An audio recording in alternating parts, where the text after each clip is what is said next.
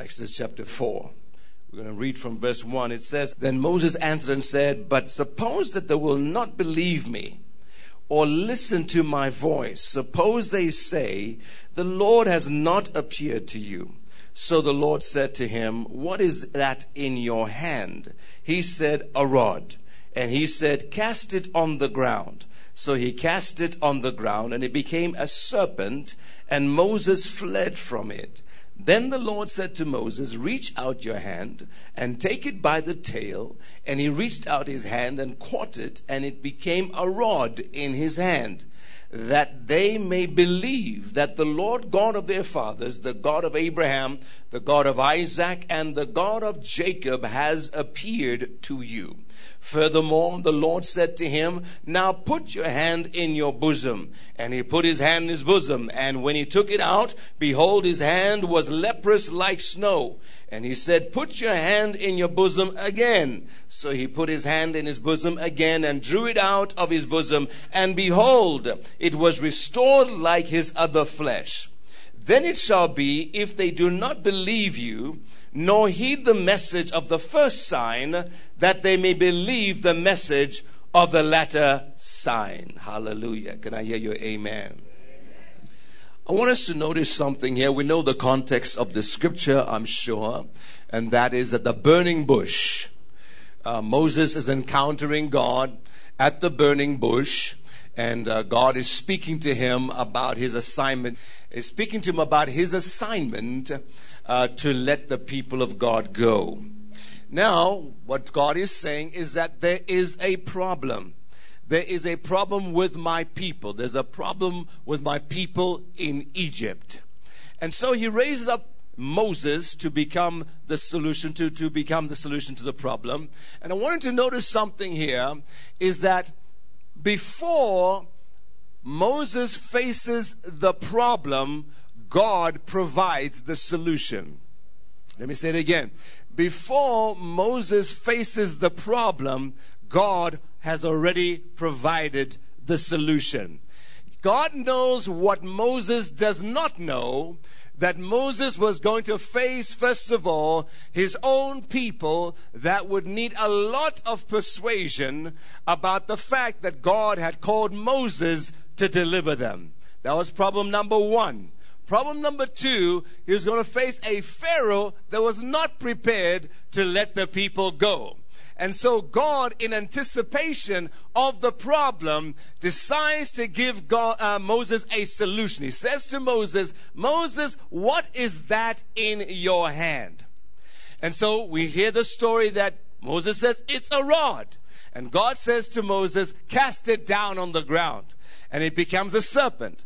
And then he says, "Take your hand, put it in your bosom." And he puts it inside his bosom, and then he takes it out, and it's a leprous hand. It's full of leprosy. Now God says, "Put it back in your bosom," and he takes it out again, and it's as good as new. So God says, "Now go to Pharaoh and uh, tell him to let my people go."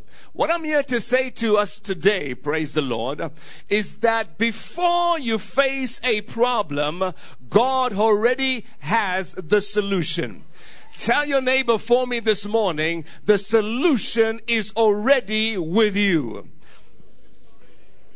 Uh, you didn't hear what I said. You didn't hear what I said. I wanted to tell your neighbor again and tell some neighbor, your solution is with you. Can you do it one more time to the other neighbor? I know you got two on either side, but maybe you got one and a half because the other one's not responding. So go to another neighbor and say, "Neighbor, your solution is already with you." God is a good God. God is a faithful God. God is a gracious God. God is not going to give you a final exam before he gives you the content of the term.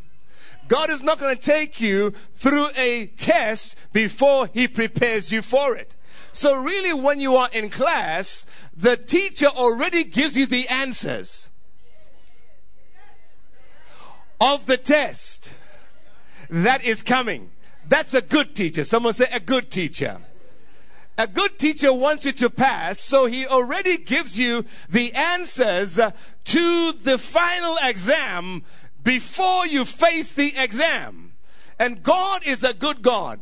God is not going to have you face a problem before he gives you the solution. See, many times we think that we have to look around for a solution. Most of the time we miss it because we don't realize how God works.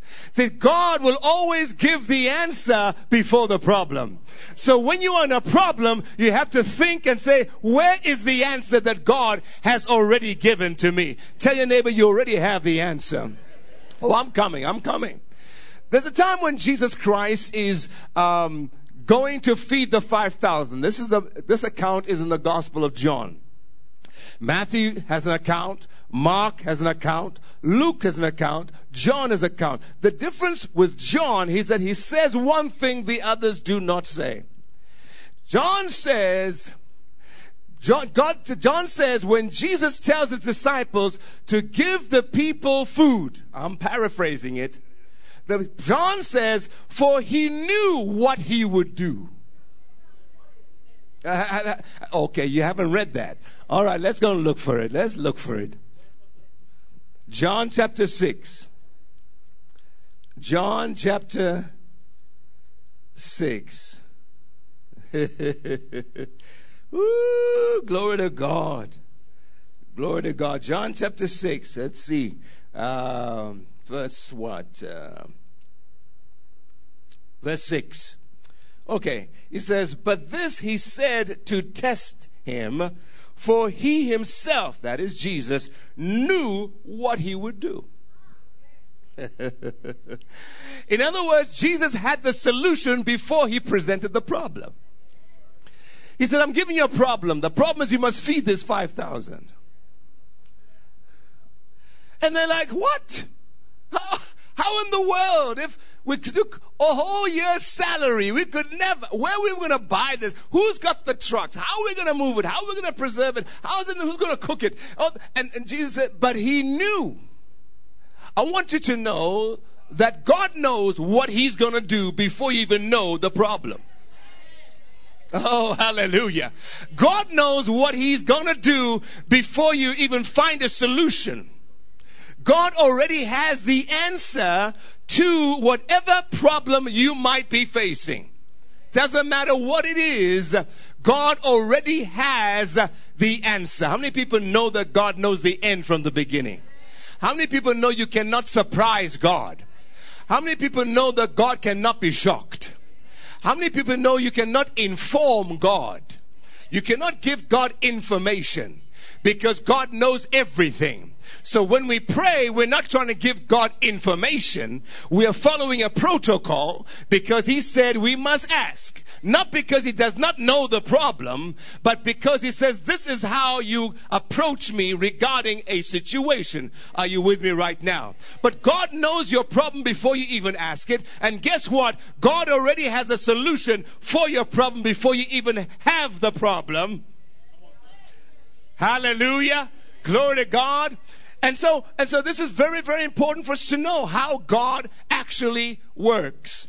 So no matter what it is that you might be facing today, no matter what seems to surround you, no matter what circumstances may seem impossible, God already knows what he is going to do. Remember when Lazarus died? Lazarus died, and before he dies, he gets the, Jesus gets the news that the one that you love is sick.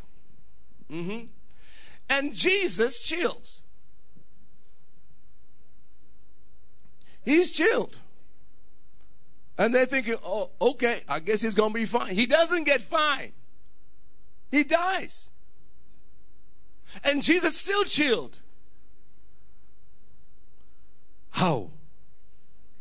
Jesus. Go be man. Hi. Now, now, what is it that made Jesus relax in a situation which looks so desperate, so urgent, so important? I'll tell you simply. It's because Jesus knew what he was going to do. Before the problem came, he already had the answer. He says, oh, Lazarus is sick. Oh, is is asleep. And the disciples said, okay, let's go and um, let's go pay him a visit, like a hospital visit or something. Jesus said, no, you don't get it. He's dead. But let's go, okay? Um, and we'll, we'll sort this out kind of thing. And then Martha and Mary come, you know, that story. And Jesus says to to to uh, to, to Martha, I am the resurrection and the life. Hallelujah. He himself knew what he was going to do. That's why he did not pray when he was going to raise Lazarus from the dead. Have you read that part in the Bible? The Bible says he wept and he groaned within himself. But he never prayed. He just said, Father, I thank you, because you hear me always. Why? Because Jesus had already dealt with the issue before he even set the journey to go and raise him from the dead. I'm here to tell you right now that the thing that you think is going to sink you is not going to sink you. The thing that you think is going to break you cannot break you. The thing that you think will end everything for you will never end it for you, because before it came, God already was there and God provided a way. Ah, glory to God. God already provided a solution, a way for you to come out. That's why the Bible says he's not going to allow you, anybody, to be tempted above that which is able to, t- to stand. But with every temptation, he's going to give what? A way of escape. Hallelujah. Tell your neighbor, you're coming out of this. Whatever it is, you're coming out of it. Hallelujah. Oh, help me tell somebody else. I'm feeling this thing. Tell your neighbor, your other neighbor, neighbor, I said you're coming out of this. You are not staying here. You're not staying in that situation. You are coming out of that situation, whatever it is. Whatever it is, however big it is, however small it is, I'm here to tell you this morning, you are coming out of it, because before it even appeared, God already provided a solution. Come on, give God praise. Oh yes, oh yes, that's the God that we serve. Before you even sinned, God had the solution. Christ died for you. Nothing takes God by surprise. Nothing misses God. Before you were sick, by his stripes, you were healed.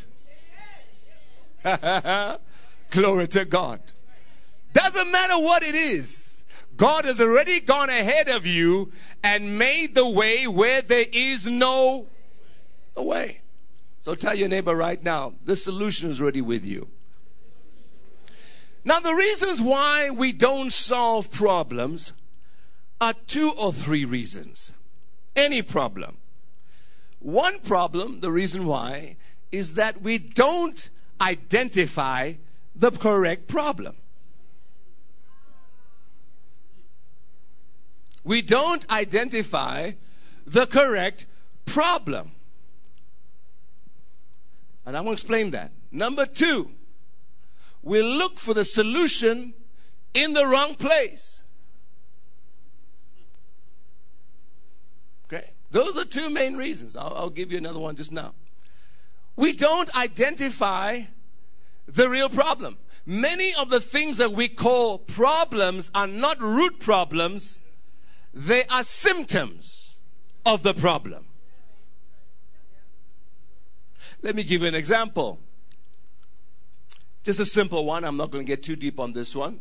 Oh, I'm feeling down. I'm feeling sad. I'm feeling low. All right? Is that the problem, or is that a symptom of the problem? I'm guaranteeing you it's a symptom of the problem. So what do we do? We find a way to feel better. Okay? through medication or through distraction or through entertainment or through uh, wrong means. Others will go to alcohol. Other people go to drugs. Other people do all kinds of things to try and medicate a thing that they think is the problem, but that is not the problem. That is the symptom of the problem. What you have to ask is, why am I feeling low? Why do I feel this way? Once you start asking the question why, it leads you closer to the real reason. Are you following what I'm saying? So the number one reason why we don't solve our problems is because we don't diagnose the problem correctly.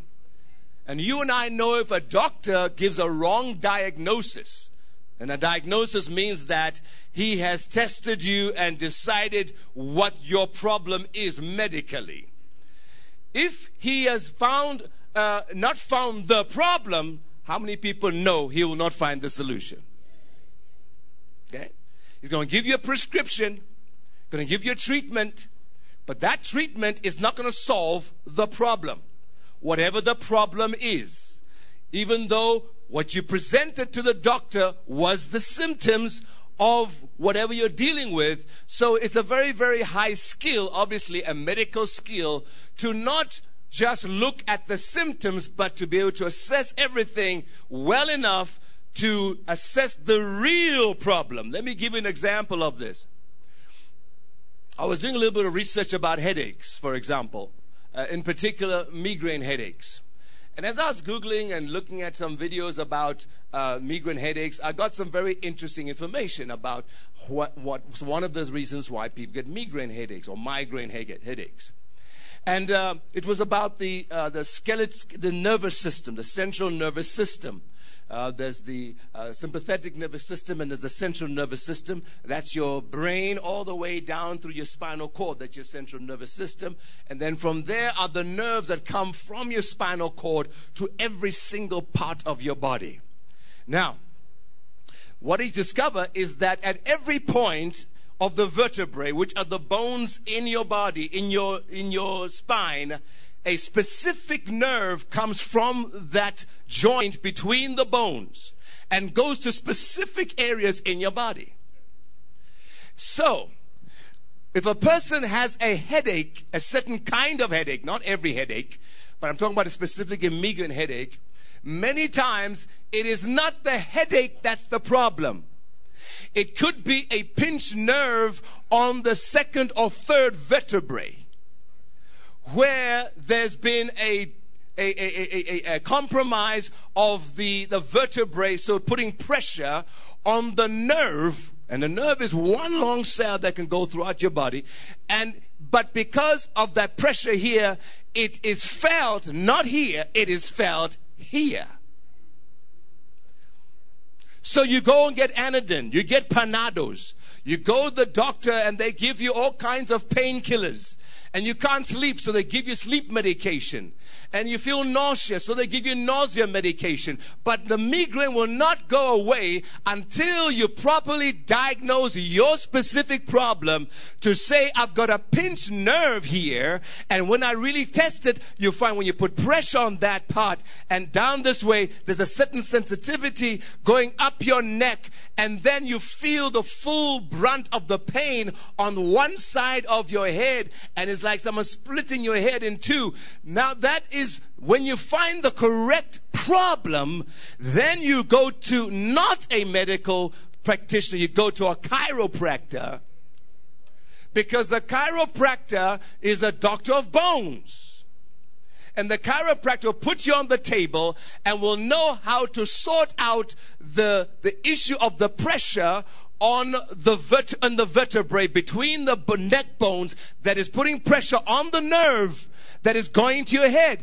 And after twenty minutes with a chiropractor, you can come out good as new and have sorted out, because there may be something dislocated out of joint, and then they know how to crack the bones into place. And the next thing's like, hey, it's gone. It's a miracle. Well, yes, I mean, in the sense that uh, y- y- that's how it feels. But what it was was that you found the correct problem. And once you found the correct problem, you can correct the, the are you hearing saying? You can get the correct solution. One of the main reasons why we don't find solutions in life is because we don't find the correct problem. We don't ask the right questions in order to solve the problem. Uh, are you hearing what I'm saying? Now, you can, you, I think I've made my point over there, but where am I going with this? This is where I'm going with this. We have said, uh, I think, I believe that we have not diagnosed man's real problem. I want to say something now that's going to sound a little bit radical. I believe the reason why we don't find solutions the way we ought to as Christians is because fundamentally we have not answered the right problem. The right problem. You say, well, what is the right problem? What's man's problem? And this is what I've always believed, and it's not untrue. But I want to say more about it. And what we have said, or what I've said, is that man's basic problem is sin. Now, that becomes a foundational statement, an apostolic foundation upon which to build. And so we build our theology on that premise that man's fundamental problem is sin. Is that untrue? No. It's not untrue. That's a major problem we have is sin. And so then we build the whole theology around the reason that the reason why uh, Jesus came was so that he could die for our sins. Okay. Right. Is that true? Yes. He died for our sins for sure. But why is it that we still seem to have the same kind of problems that unbelievers... Are you ready for this? Uh, you're not ready. Maybe I should preach this somewhere else. Why is it that Christians are facing the same problems that unbelievers are facing? And the Christians are not solving them, and the unbelievers are not solving them. Are, are you following my question? In other words, the symptoms are still there. Sin is still there. Sickness is still there. Lack is still there. Depression is still there. Everything is still there in the Christian. And yet we say we have the answer. You see the problem. Can I suggest to you that we have misdiagnosed the problem? Can I suggest to you that the answers we have are correct, but they don't get to the root? Can I suggest to you what the root problem of man is? The root problem that man has is a life problem.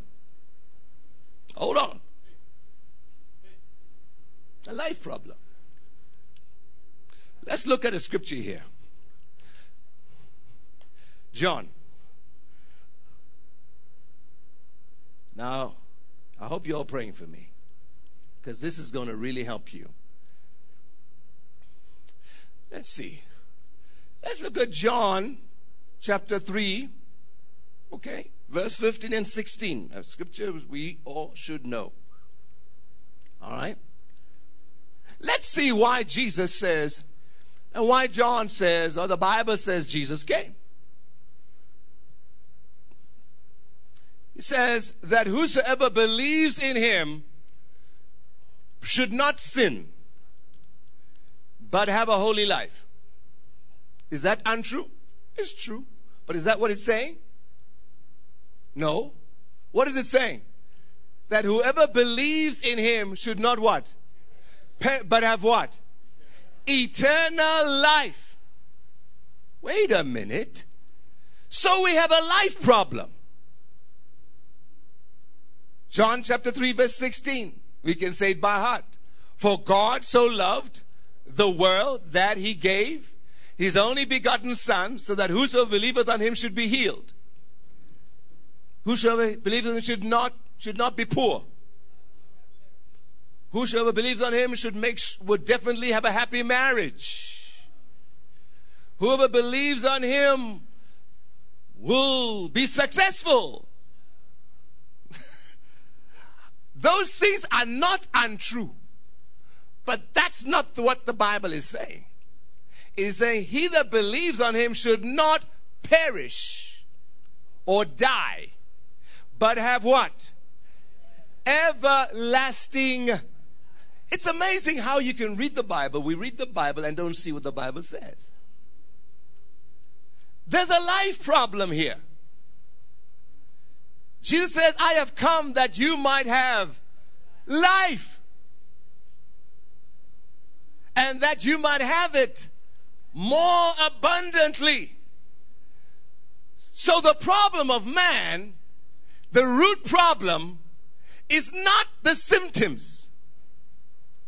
The headache, the toothache, the backache, the money ache, the emotional ache, the marriage ache, the academic ache. Are you following what I'm saying? Those are not root problems. Those are symptoms. And Jesus came to deal with the root problem. And the root problem was that the soul that sinneth, it shall die. So now man had a life issue because he had a sin issue. And the sin issue became the minor issue. And the major issue became the life issue. Because now that meant that every human being that came into the world was born dead. As far as God is concerned, they are stillborn. As far as man is concerned, they are alive. And so Jesus says, I'm coming to fix the real problem. Your problem is that you don't come to church enough. That's not your real problem. Your real problem is not that you don't give enough. Your real problem is not that you don't pray enough. I'm talking to some folk here that don't know the real problem. Your real problem is not that you're not good enough or you're not nice enough. Your real problem is, do you have life? Because I don't care what you do to a corpse, including the fake ones.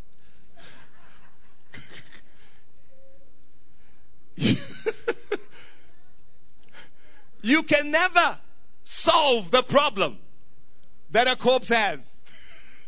Let's say the person died of T B.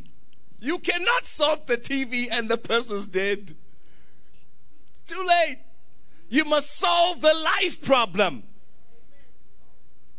Then you can address other problems. Beloved, the problem we have in the church and the problem we have in this, in the body of Christ, in the world, is a life problem. The world is dead. There are only two types of people in the world. The spiritually alive and the dead alive. There's only two. I don't care if, if they're Muslim, Hindu, or believe in ancestors. It doesn't matter. There's only two types of people. And the ones who are dead alive are just simply descendants of Adam. And they do not have this thing called everlasting life. What is this everlasting life? Well, the Bible tells us eternal life is the God kind of life. The God life. The God life. The life that God has. Wow. That's heavy. That's the life that's flowing, coursing through God right now. That makes God God. Is this life, this uncreated life, and that is not generated by any external thing, but by God himself. He is the source of life. He is the self-generating life. That is the difference. A believer is a person who has solved the fundamental problem. And the fundamental problem is life. You know, you can, and that's what we do, what people do it, you know, they put makeup on corpses. Yeah, they do. That's what they do in the mortuary and, you know, funeral homes. They put makeup on them, they hairdress them, they do their nails and, you know, all of that, put powder on them, all of that. That that, that does not make them alive. It just makes them pretty corpses. A lot of people think that Jesus is makeup. If I little put a little put a put a little bit of Jesus on me, just a little bit of Jesus.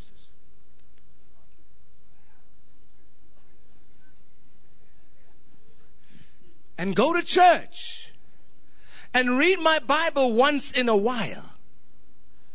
And maybe even serve in the house of God. Hey, we can go further. We can actually go into the ministry and preach. Yes. Let me tell you, it doesn't matter how much makeup you put on that corpse. Eventually it will stink. The real problem will eventually come out. That this thing is dead. Ifilelento. There's no preaching that will bring any change to a corpse. No, te- how do you teach a corpse?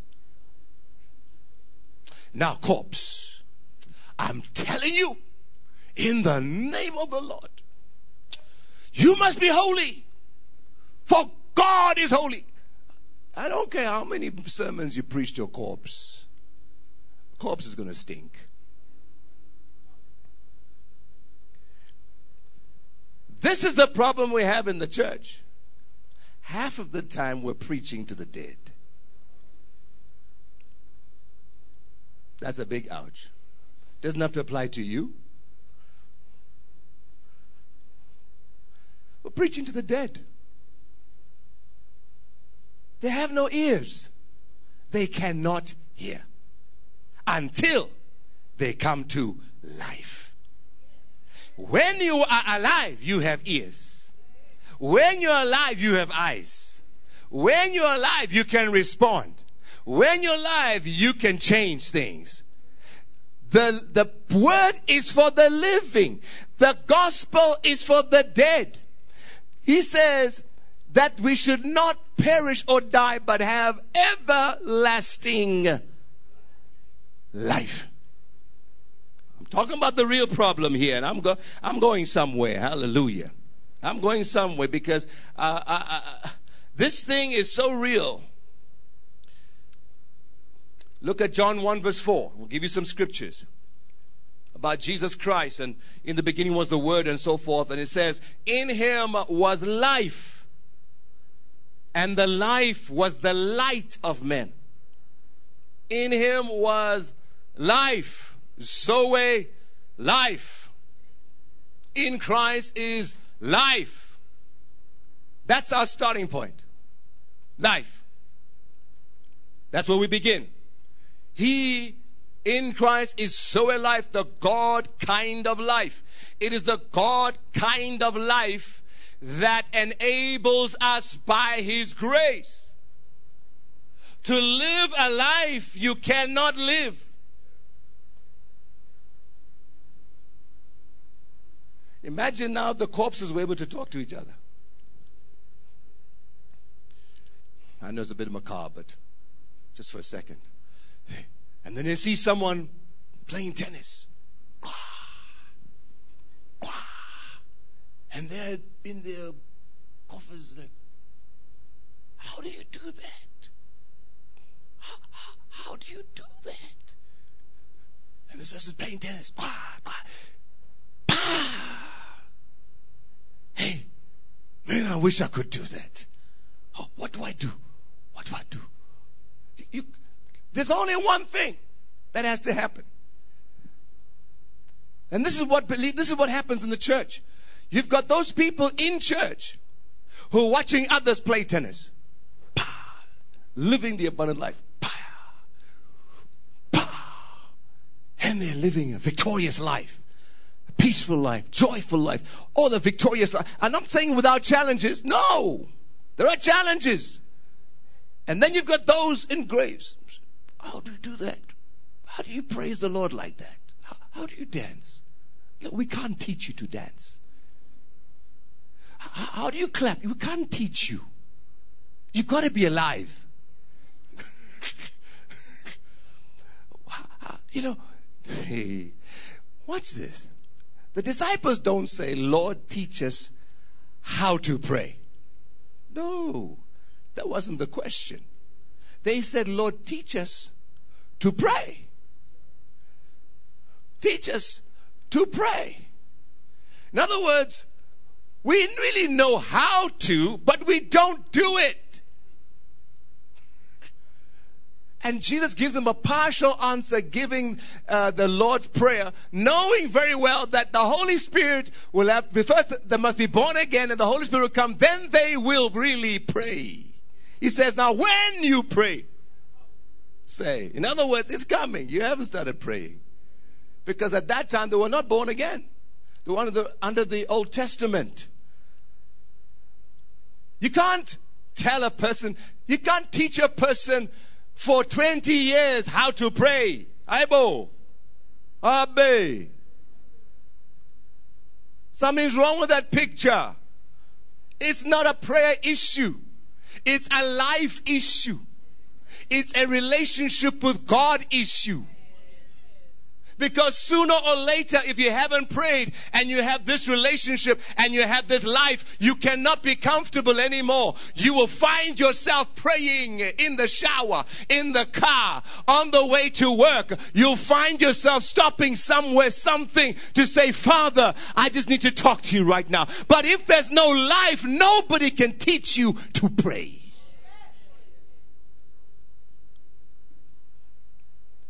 We have a life issue. Why do we have to keep on teaching the same things over and over and over to people who know? It's not that they don't know. The question is, what is the life level? What is the life level? Are you hearing what I'm saying? I'm not trying to, to, to, to get hot and heavy on anybody, but I want this thing to register, because I don't want anybody who hears this word or sits under this ministry to sit in this house and be dead and not know they're dead. And serve in this church dead. Are you following what I'm saying? Because that's the problem with the church. That's why they call people hypocrites and all this stuff. And I know most of it, most of it is not justified, but most of it is, in the sense that there are people who put, the, put a Christian label on them. But when you look at their life, you don't see this God kind of life. You don't see it. You see the worldly life. You see the natural life. You see the, the suke life, which is the soulish life. Okay? Now, I want, I want, I, my time is running out. I'm going to have to try and, and, and, and, and get this thing to a conclusion in a way that will really help somebody today. Jesus came that we might have life. John four verse fourteen, but whosoever drinketh of the water that I will give him shall never thirst, but the water that I shall give him shall be in him a well of water springing up into everlasting life. Life. Jesus came so we might have a different life. A life we did not have. A life that comes from God. Hallelujah. A life that the world cannot understand. A life that will teach you to love when it's impossible. A life that will help you forgive when you cannot forgive. A light will help you overcome temptations you cannot overcome by yourself. A life that will help you to be generous when you are stingy. A life that will help you in and, and, and work in every area of your life. Life. Someone say life. Shout life. It's life that we need. Not programs. Life. If we don't start at the point of life, then we end up chasing our tail. We end up trying to solve the wrong problem. Whereas Jesus says, I laid the axe at the root of the tree. What we need is the life of God. Mm. All right. John five verse twenty-four, verily, verily, I say unto you, this is King James, he that heareth my word and believeth on him that sent me hath everlasting life, and shall not come into condemnation, but is passed from death unto life. Jesus came to solve a life issue. A life issue. We need to check ourselves. Do I have eternal life? I can't answer it for you. You have to answer it for yourself. Do I have eternal life? The Bible says, he that has the Son has this witness. So there's a witness. There's a testimony. There's a knowing on the inside of a real believer that I do have that life. It may not always show up everywhere, but I do have this life.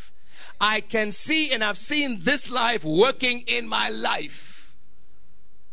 That is the testimony of a believer, that I have abundant God's kind of life.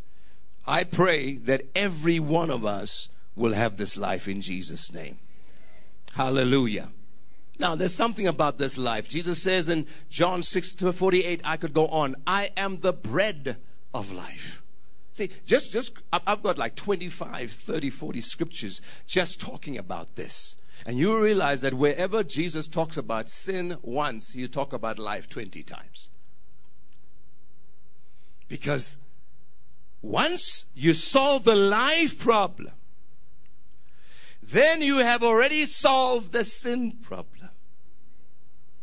Because this life is not our life, beloved. It's the life that was in Jesus, that's in Jesus.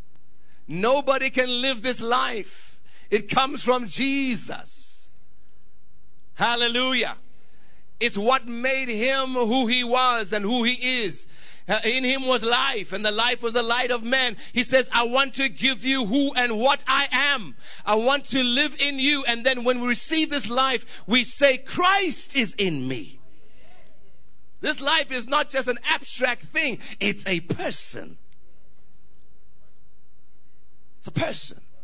It's Christ.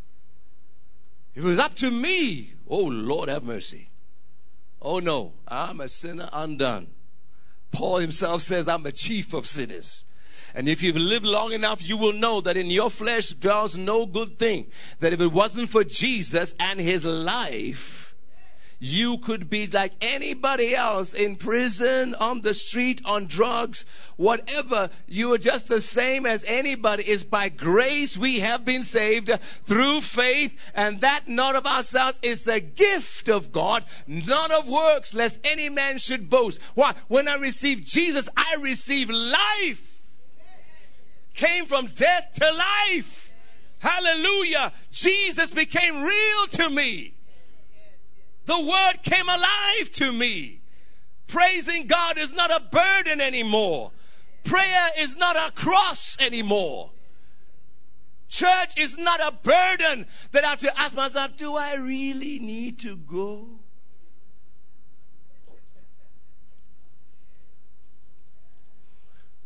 I'm tired. Well, there's many times to rest. Why rest on Sunday morning? Well, I don't have any other time to rest. Oh, really? That's why you spend three hours a day on Facebook. No, it's not about I don't have time to rest. It's a life issue. Because iyabhora le nto. To the one who's dead. And unfortunately, we've got Christians on life support. Yes.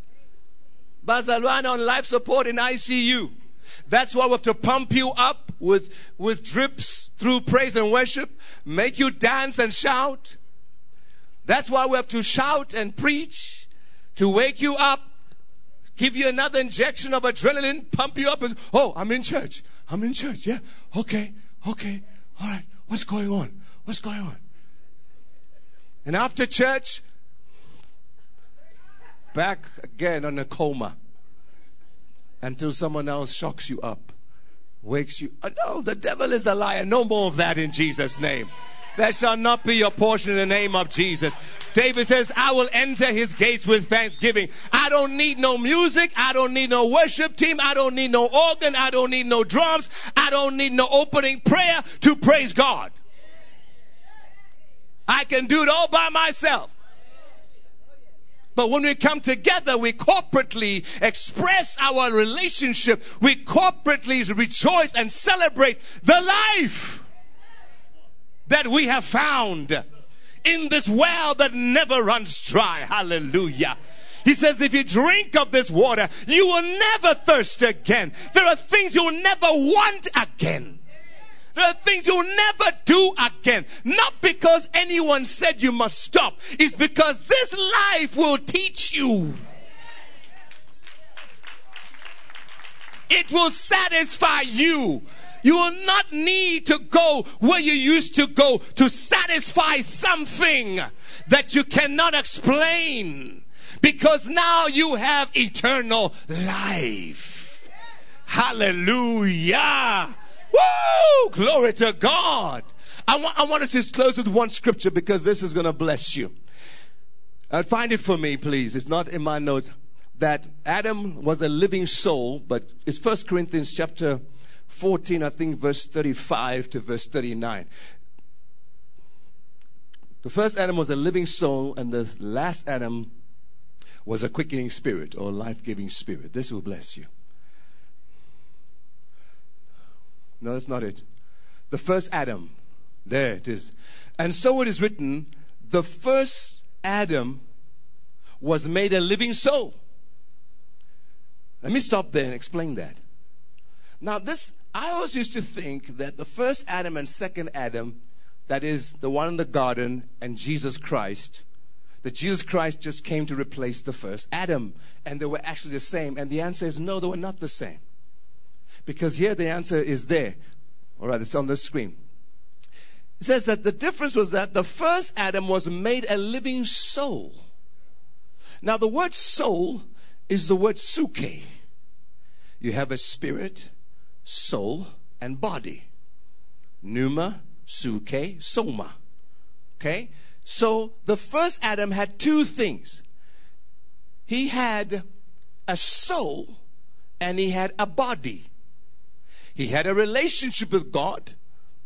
And we and, and, and it's a it's a bit mysterious here, because the question then becomes, did he ever have eternal life? And the answer, according to this, is no. He had a relationship with God. Obviously, he could relate to God somehow. But he was not a triune being. He was a dual being. Now, the soul is where our mind, our will, our emotions are. Okay? Mind, will, emotions, personality, all of that. Okay? That's what makes a human being. A human being is a soul in a body. But watch this. Adam, this is what I, what I, what, what, this is what I believe. The, let me just finish the scripture and I'll explain what I'm saying. The last Adam, which is Jesus Christ, was made a quickening spirit. So that means that Jesus Christ did not just come with a body, which we know he had, physical body. That's how he was crucified and died. We know he had a soul. He's a person, a personality, mind, will, emotions. All of that was there. But he had more than that. He had a spirit. But this spirit, the word quickening there, if you explain it, it means a life-giving spirit. Oh, that's good. Oh, that's good. In other words, Jesus had everlasting life. Okay? Adam did not have everlasting life. He had biological life, and he obviously lived a long time. And uh, what it seems is that he had a... Li- okay, let me let me try and not mess, get too deep on this, because it's a theological knot that will need to be untangled at another time. Here's what I want to go to. Human beings, human beings are... living souls. They have no, they have a spirit, but it's dead, has no life. Why? Because of sin. So you're born in that condition. All right? So, but Jesus comes as a quickening, a life-giving spirit. So when you receive Jesus, you receive life. We got that, right? You receive what? Because it is eternal life. But the things that once he is in you, and the life of God is in you, this life is not just a life that exists. This is a life that gives life. Don't miss this. Please don't miss this. Okay? He became a life-giving spirit, restoring the dead to life. Go to the next verse. Verse forty-six. But it is not the spiritual life which came first, which was Adam, but the physical, then the spiritual. Go on. The first man was out, was from out of the earth, made of dust, earthly minded. The second man is the Lord from out of heaven. Continue to verse forty-nine. Now those who are made of the dust, which is human beings, are like him who was first made of the dust, earthly minded. As is the man from heaven now, so also are those who are of heaven, heavenly minded. So talking about the difference now. These ones are soulish. They think of carnal, natural things only. You have to force them to think about spiritual things. These ones have a natural capacity to think of spiritual things. They are working and living in this earthly environment, functioning effectively here, but they don't function from here. Next scripture. And just as we have borne, this is where I want to go, just as we have borne the image of the man of dust, which was the natural Adam, so shall we also, we and, and so shall we, and so let us, ah, that's good, amplified. So shall we, future, so let us now also bear the image of the man of heaven. Whew. Ah, that's deep stuff right there. But let me break it down for you, okay? What he's saying is that natural man is like Adam, period. They're soulish, they're, they're dual. They've only got a soul and a body. The spirit is as good as dead. You don't count it because it's like a stillborn, okay, to God. But once you are in Christ, not only do you have eternal life, but this life in you, as you bear the image of the heavenly man, is a life that it has the power to create life and to bring things to life. Woo! That's why Jesus says to the disciples, feed that multitude.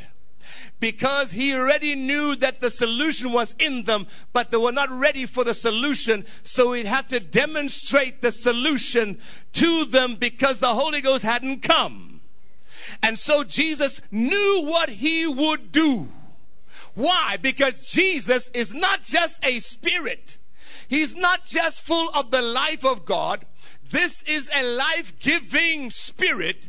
So he could take three, five loaves of, of bread and two fishes, and because he is a life-giving spirit, he could multiply. Oh, hallelujah. He could multiply these five loaves and two fishes and put through the life of God, multiply them so five thousand people can be fed through the life of God. That's why the woman with the issue of blood was able to touch the hem of his garment and be healed. Jesus didn't pray. He did not pray. Wasn't even aware she was there. But Jesus sensed that virtue had come out of him. What? Zoe life. He felt his level. There was a deduction. He was on three quarters of a tank. It was still the morning. He had prayed all night, filled up his tank of Zoe. But now this woman, as he's going to raise someone from the dead, takes a, a withdrawal. He's like, whoa, how did I drop from full tank to three quarters of a tank? Who touched me? Who touched me? Who touched me? And the woman owns up and he says, okay, you're healed, whatever. And and and, and why? Because he was carrying this life. Woo, glory to God. So even if you just touched him, but you touched him within the right way, this life was a life-giving spirit. Hallelujah. And the Bible says she was made well that instant because she who was dying for eighteen years touched life that gave. Oh, hallelujah. Glory to God. That's why he was able to raise the dead. That's why he's able to heal the lepers. That's why he says, uh, the works that I do, you shall do also. Why? Because the life that I have, you will have uh, also. That this is not a life to get you by. This is not a life just to make it another day. This is not the kind of life to survive. This is the life that overcomes. This is the life that is victorious. This is a life that will come to a dead situation. This is a life that will bring dead things to... Oh! Have you realized why now God surrounds you with dead things?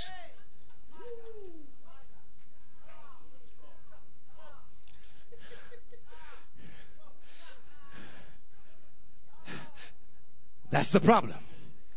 You have the solution. I said, tell your neighbor, you have the solution.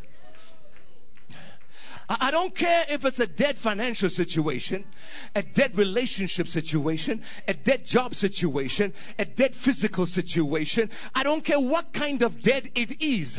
The life of God, which is a life-giving spirit, is on the inside of you. And before you faced it, God knew you could handle it. Tell your neighbor, I can do this through Christ. That's why the Bible says, I can do what? All things through through the life of God that strengthens me. I can handle it. I can pass the test. I can sit for the finals. Hallelujah. I can go through the fire because this life won't let me die. They try to kill this life. They try to beat this life.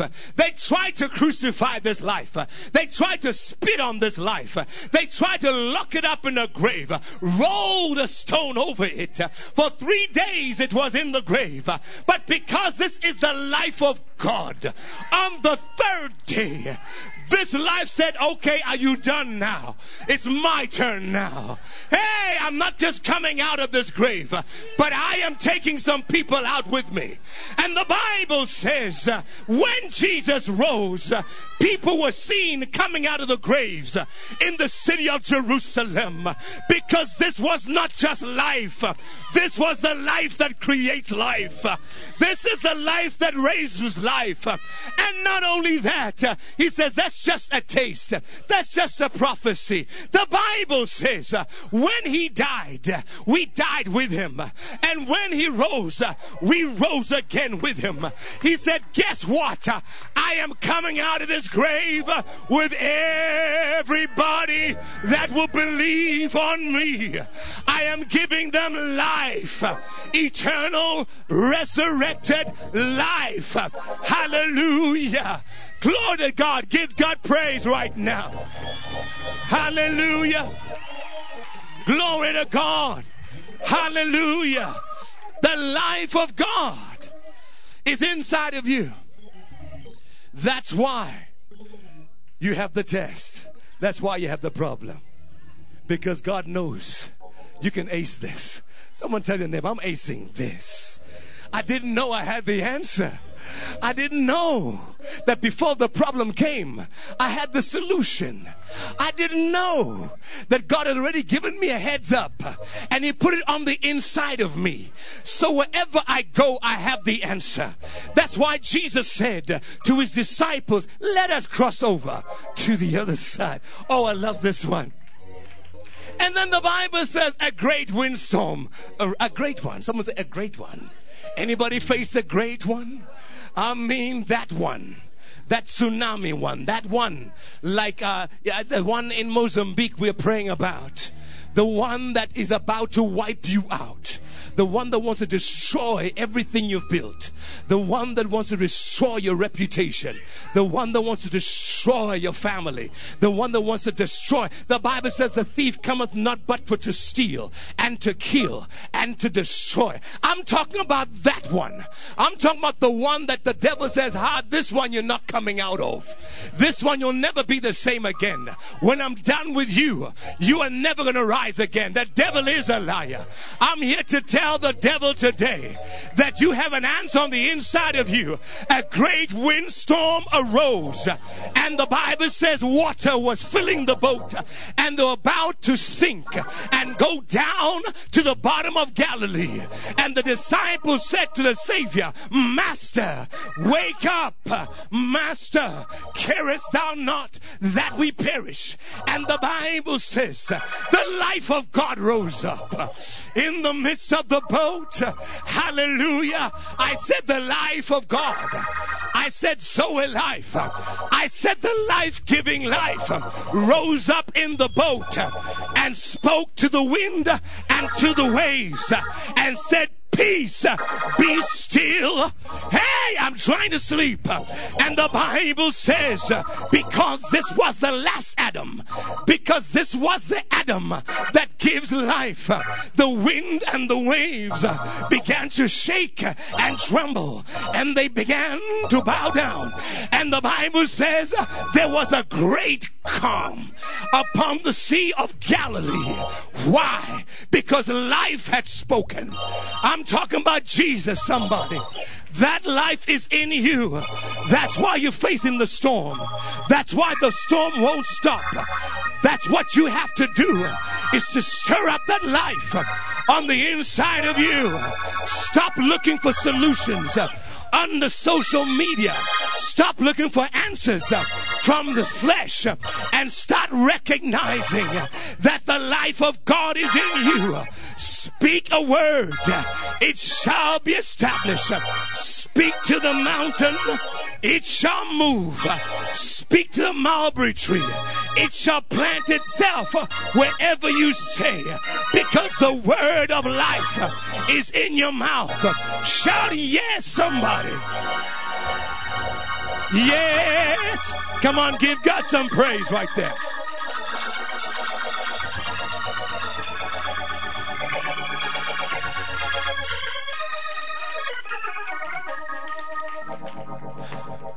Stand everybody to your feet.